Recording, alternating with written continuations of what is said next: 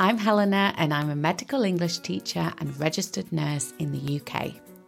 I interview English speakers about their health to help you become more familiar with the language used to talk about different medical topics. My aim is to build your confidence in interactions with your English speaking patients and healthcare colleagues. Welcome to English Practice for Healthcare.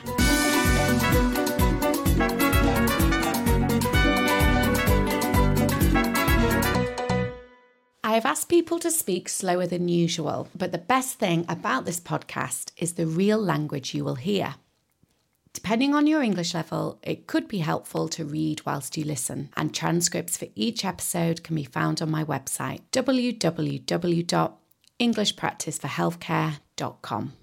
The language is probably most suitable for intermediate English learners and above.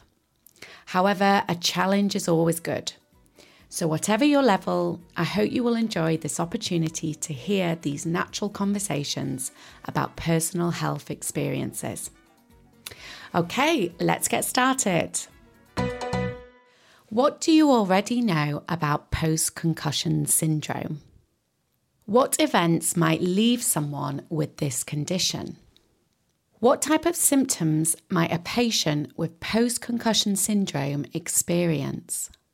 In this first episode, I speak to Tim, a 36 year old male living in Norwich, a city in the UK.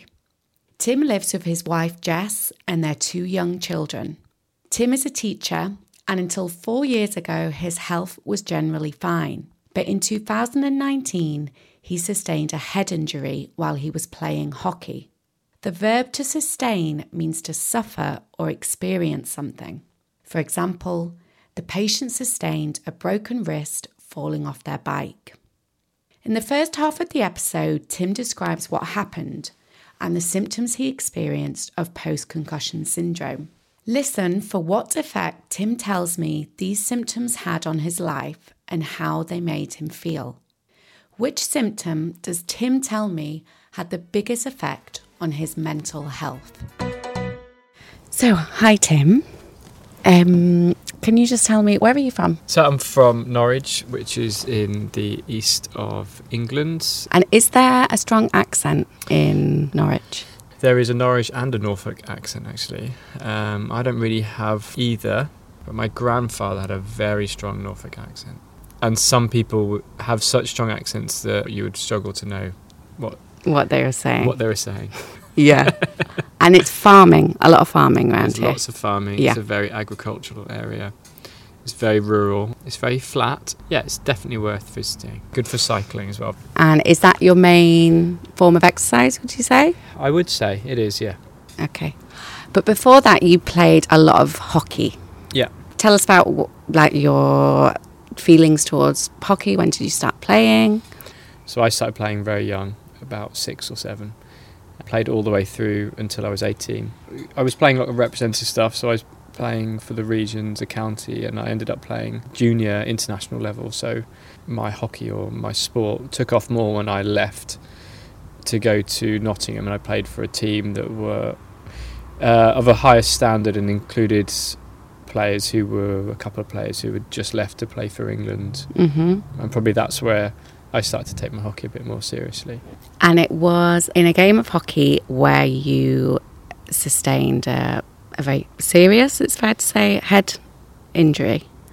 What? Yeah, what yeah, happened? The the injury itself or the incident itself wasn't by any means the most serious injury or accident I've seen on a hockey pitch. hmm Uh, I've probably had injuries which at the time felt worse, but no, I mean it was serious enough that uh, a hockey ball um, was deflected into my left eye, and the contact, but possibly more the movement of my head.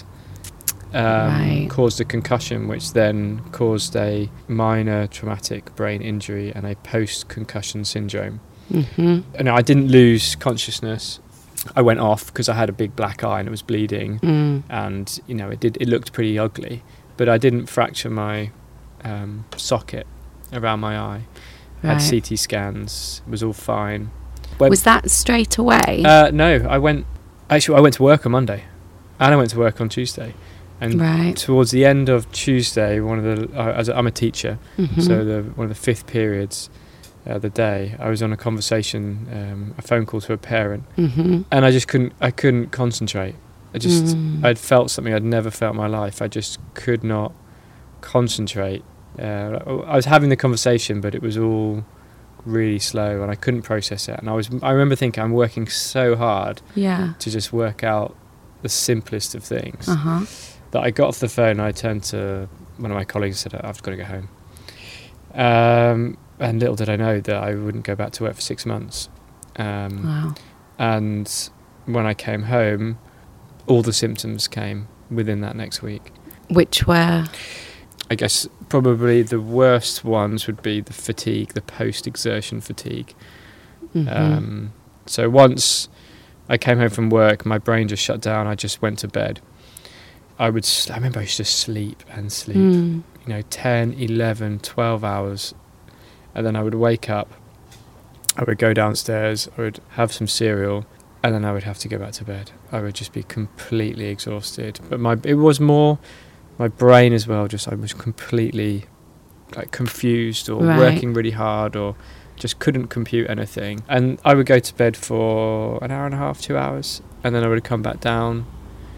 I might make some lunch. I might walk around the garden, and that would be it. I would have to go back up again. So, sort of the major, most debilitating one would be the fatigue that I felt. What did you think at the well, time? I'd, did have, I'd have concussion a few times before okay. from playing hockey or um, a few other I don't know other instances. Not serious, but yeah, I just knew it was concussion, so Oh, went and lay right. down, took it easy. Felt quite dizzy, felt nauseous, which is when I realised this was bad. Mm-hmm. I was really um, photosen- photosensitive. Photosensitive. Photosensitivity. Yeah. Yeah. you were having photosensitivity. yeah, so I was, I was, you know, everything was just so bright. Mm-hmm. Um, so I had to wear sunglasses all the time. Right. Um, I was really noise sensitive. Mm-hmm. I remember, you know, being upstairs and shouting down at Jess, and being like, "Just put the cutlery away quietly. Like, Yeah. why, why are you slamming it? Why are you slamming the doors?" And obviously, she knew what a state I was in. She was doing Yeah. everything quietly, but I just Right. couldn't. Sounded like crashing. in Everything just sounded so ears. loud. And then going on from the ears, I got tinnitus, Mm. which really affected my mental state. yeah. Really, really, really pushed me towards the ed- edge. Actually, some points. Like some of my darkest points are when my tinnitus was really bad. yeah. I was really struggling, and I just, I just didn't know why it happened, where it came from, and uh, it just came on one day, and then it just didn't stop, right. and it was really loud, and I get had all kinds of noises all times of the day. And what does it sound like? Uh, Uh, it's like a con- hissing or a buzzing. Yeah, I still get it now, but when um, like now I can't hear it if I'm talking. But when Yeah. we'll stop, and because it's, in the evening, Mm-hmm. I hate it when I go to bed. But at one point, you know, it really, really bothered me. Like nothing's Yeah. ever bothered me before. The light sensitivity also was scary. You know, I had, I do Mhm. still have like if I look up now, the other, one of the other um, residual things, the head injury is uh, something called visual snow. But it's just like a fuzziness. It's like looking at a static TV.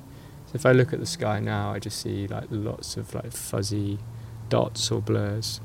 And I've seen quite a few opticians, saw an ophthalmologist, had my eyes looked at, absolutely fine. Nothing wrong with them at all. But so, It just came on, and I still have it now. Uh, so it can't be explained by anything physiological. no, I was I was very anxious and scared at the time. Mm-hmm. a couple of times I thought like I was going to go back into hospital, or you know I might have a seizure or something like that. It was just every everything was so alien to me. Mm-hmm. I was really anxious. Um, yeah, Did you spend some time in hospital? only for the scans. Yeah, Right. that was it. I'd never had an MRI scan. I could have done, but I was told that prob- nothing because it's a mild traumatic brain injury. Nothing would probably show. Mm-hmm. And how did that make you feel then? Like you're obviously having all these symptoms which are very real, but they can't see them. They can't show you them on any sort of scan. When I've got energy, I'm so desperate to work out what the hell's going on Mhm. with me. Yeah. I was online. I was on the Facebook group, which is amazing, by the way. Mm-hmm. I was. I bought some books, even though I was struggling to read. Audio books, podcasts, anything. Yeah. so when I went and saw an ophthalmologist, They di- you know they didn't know about concussion. Not many Yeah. people know about concussion. generally. No. Not many people are trained in it. GPs were the same. Yeah. I had a, I had a great GP who admitted she knew nothing about it, but worked really hard Mhm. to find someone who did. We've just heard how Tim experienced a minor traumatic brain injury that resulted in his post concussion syndrome. Were any of your ideas about the symptoms post concussion syndrome can cause mentioned by Tim? One of the first things he experienced was struggling to concentrate. Another early symptom he had was dizziness and also nausea. This was followed by post exertion fatigue, and he described how it felt like his brain was shutting down. So once I came home from work, my brain just shut down. I just went to bed. He described feeling exhausted, which means to feel extremely tired. He talked about photosensitivity, noise sensitivity, and his tinnitus. The tinnitus was what affected his mental state the most. I got tinnitus, hmm. which really affected my mental state. Yeah. Really, really, really pushed me towards the ed- edge. Actually, some points. Some of my darkest points are when my tinnitus was really bad. Finally, he mentioned having visual snow and seeing fuzzy dots or blurs.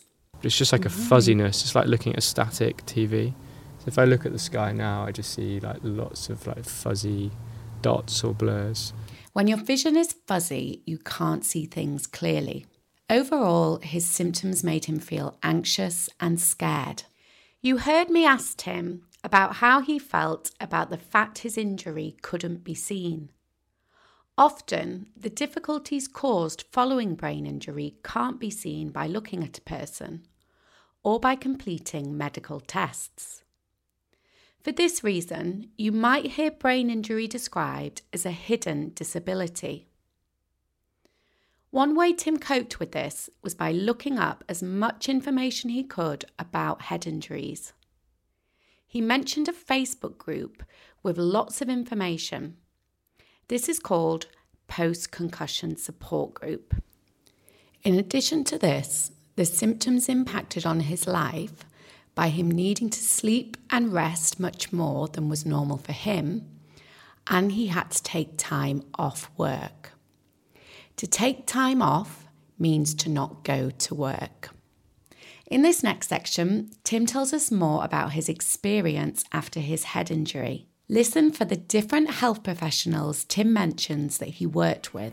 What advice was he given? Um, I saw an amazing um, psychologist, you know, sort Um, fantastic physio after three Yeah. months who really helped me. Um, And what did the physio recommend? well, the physio identified that I was having vestibular issues with my balance, hmm so my eyes and my sight and uh, inner ear. So did some exercises to improve that. But also was just really good at telling me that um, I need to get going. I need to get moving. You know, I hadn't got permanent damage. Head Mhm. injuries get better, Right. and and you know, go wasn't go sprinting, but it was try and get on a bicycle again, go for a Yeah. swim. Um, low stakes, low threshold, yeah. low heart rate. It's, I guess it's called exposure therapy. So you Okay. expro- expose your brain again to the activities which they are struggling to deal with. And did that go hand in hand with what the OT recommended? So OT, the occupational therapist who you worked with, Uh, we would do mapping, so I would map my day, right? and she would tell me that within the day I should have walks or exercises, and, and you know, exercises was walking to begin with, hmm you know, and I could not walk to the end of the road to begin with. I couldn't track the cars, all the lights, the noises. My brain just shut down, and I had to like make it home as quick as possible. But then the end of the road became the park. I remember it, yeah, every day. I would do one minute extra, and then I got to the end of the park, and I got to the end of the park, and it was full of trees and the forest, and it just made my head feel amazing. Yeah. And I remember one day it was a real landmark. I went out, and I just said, "I'm just going to go out, and if I crash, I'm just." It was a nice day. I'll just have a crash in the park, and I'll just close my eyes. What do you mean when you say crash? When I say crash, it's sort of like a like a synonym for um, your brain shutting down Mm. and you're ha- you, you're feeling like you have to rest immediately. I have had them out and about, and you just have to lie down, close your eyes, and they can last. Used to last an hour and a half. Now, if I have a crash, maybe it's about forty-five minutes, an hour. So you went from being able to run around on the hockey field for how long's a hockey game? I don't Uh, know. So an hour and a quarter. Yeah, Yeah. yeah, To walking one minute down the road. yeah. Um, so what sort of impact did that have then on your self-esteem? Mm. Because you know there is we talk a lot about health and you know how it is connected to your self-esteem, but until you go through something, I don't really think appreciate how closely linked they are. Hugely, yeah, massively. And I think one of the issues is I, I can, with my head injury, I get, get quite irritable Mm. if I'm tired, and it's just like I just don't want to talk to anybody. I just need to go into a room, hmm and I think that's hard for my partner because you know I could Mhm. just be cooking, and then I would just be like, yeah, fine, whatever, yeah, just Yeah. go away, you know, like just leave me alone for a second, or. And I'm not normally like that, so I think that was quite hard, and occasionally is still for Jess. Um, but I think on the whole, she's always has been amazingly supportive and understanding and accepting hmm the fact that it's a long recovery. Yeah, a lot of adapting. Yeah, particularly yeah in the early stages. Yeah. So I think now we're getting to a stage where there's less adapting hmm and thinking about things like that. But you know, Yeah. So you're saying now it's a good thing that you don't talk about it so much in your day to mm, day life, but do you think it's something that we need to talk about more, society needs to talk about more, or there's much more knowledge of head injuries now than there was even when I had my accident. But I noticed that often is framed around sport, and Mhm. it's often high level sport and mostly mainstream sports like football, American Yeah. football, rugby. And I think there's probably not an acceptance that concussion and head injuries happen a huge amount to just in day to day life? day to day lives, normal people having falls. You know, I've I've Yeah. made lots of contacts with people who have head injuries, um, bicycle accidents, car accidents are probably the most common, but Mm-hmm. falls. Sometimes there's not an acceptance within society that one thing, one event that can happen to two people could have two very different outcomes. Yes. Uh, but also the recovery will look different in everybody. Yeah. But if someone looks fine and presents fine, actually what's going on is very different. Where could I, as a nurse or a, of a healthcare professional, coming across this person, they're telling me similar things to what you're describing, where could I send them to get support? Um, Headway probably comes to mind first, which is the national charity Headway. Headway Mhm. on head injuries. So Mhm. they've got a huge amount of resources and knowledge, and they've worked a lot with sport as well Mhm. to push for concussion substitutes. And yeah, their website or going to the local Headway branch Mhm. would be yeah would be something I would suggest. You really want some something like a holistic look. Yeah. You know, somebody to look at. Okay, what's your mental health like? What physiologically is, are you struggling with? So for Yeah. me, it was like vestibular, Mhm. tinnitus, brain fog, for instance. That's why the concussion clinics, although they're very rare, are amazing because they're multidisciplinary. Yeah. So they sit down with a range of people and they say, okay, let's have a look at you. And then they can give you a program based on that. I guess es- essentially what we're saying is letting the patient uh, explain what is their range of symptoms and appreciating that they are all unique depending on on the person, and then thinking uh, as in a multidisciplinary way what expertise can then help this patient, but also that you're not going to be able to solve everything all at once. So maybe asking what at that time is the most important thing to them to try and get support with, Mm. you think? Yeah. Yeah, I think so because myself at 36 now Mm. is very different to Mm. 26. Yeah. So Yeah. for now, my priority is to be, well, first and foremost, a good dad, and also to be at work to make sure we can afford the mortgage, Mhm. and I guess be there for Jess as well as a husband. If I was 26 that would have been when I was playing hockey for England. That would have been my priority. Yeah. So it would have all been about getting back to full fitness, to exercising again. Yeah. So um, yeah, no, I think you're right. It's Mm. it's going to be the the priority for that person at that time, and that could change even for an in- individual over a few years. Well, thank you so much for talking okay. to me so openly. That's so interesting to hear about your experience. So, really appreciate it. Pleasure. Thank you. Thanks, Helena. I'm so grateful to Tim for talking so honestly about his experience. I learned a lot myself about post concussion syndrome. What new things did you learn about head injuries? What words and phrases were new to you today? For example, had you heard the expression to have a crash before? I felt like Tim gave a good description of how that could feel. Tim mentioned he worked with a physiotherapist, an occupational therapist, his GP, and a psychologist.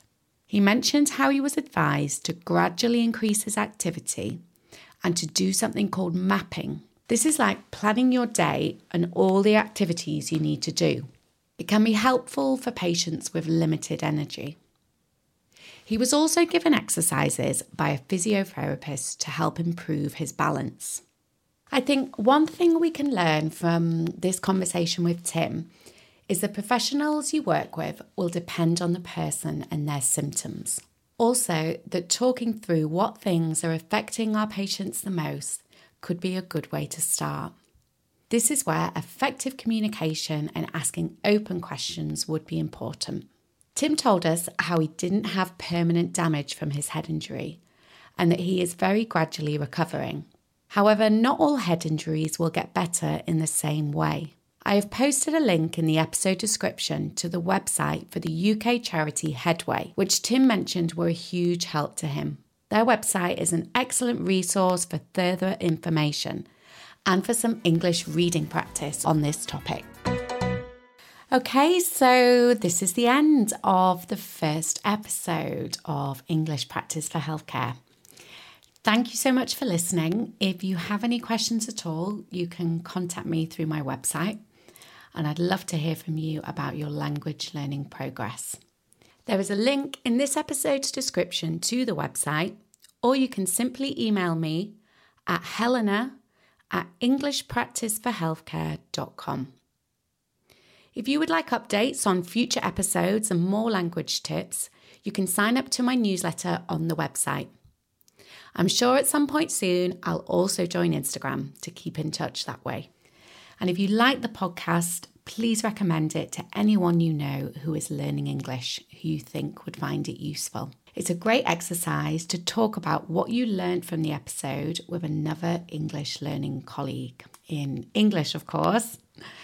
So happy English practice, and I look forward to speaking to you soon. Thanks again. Bye for now. Bye.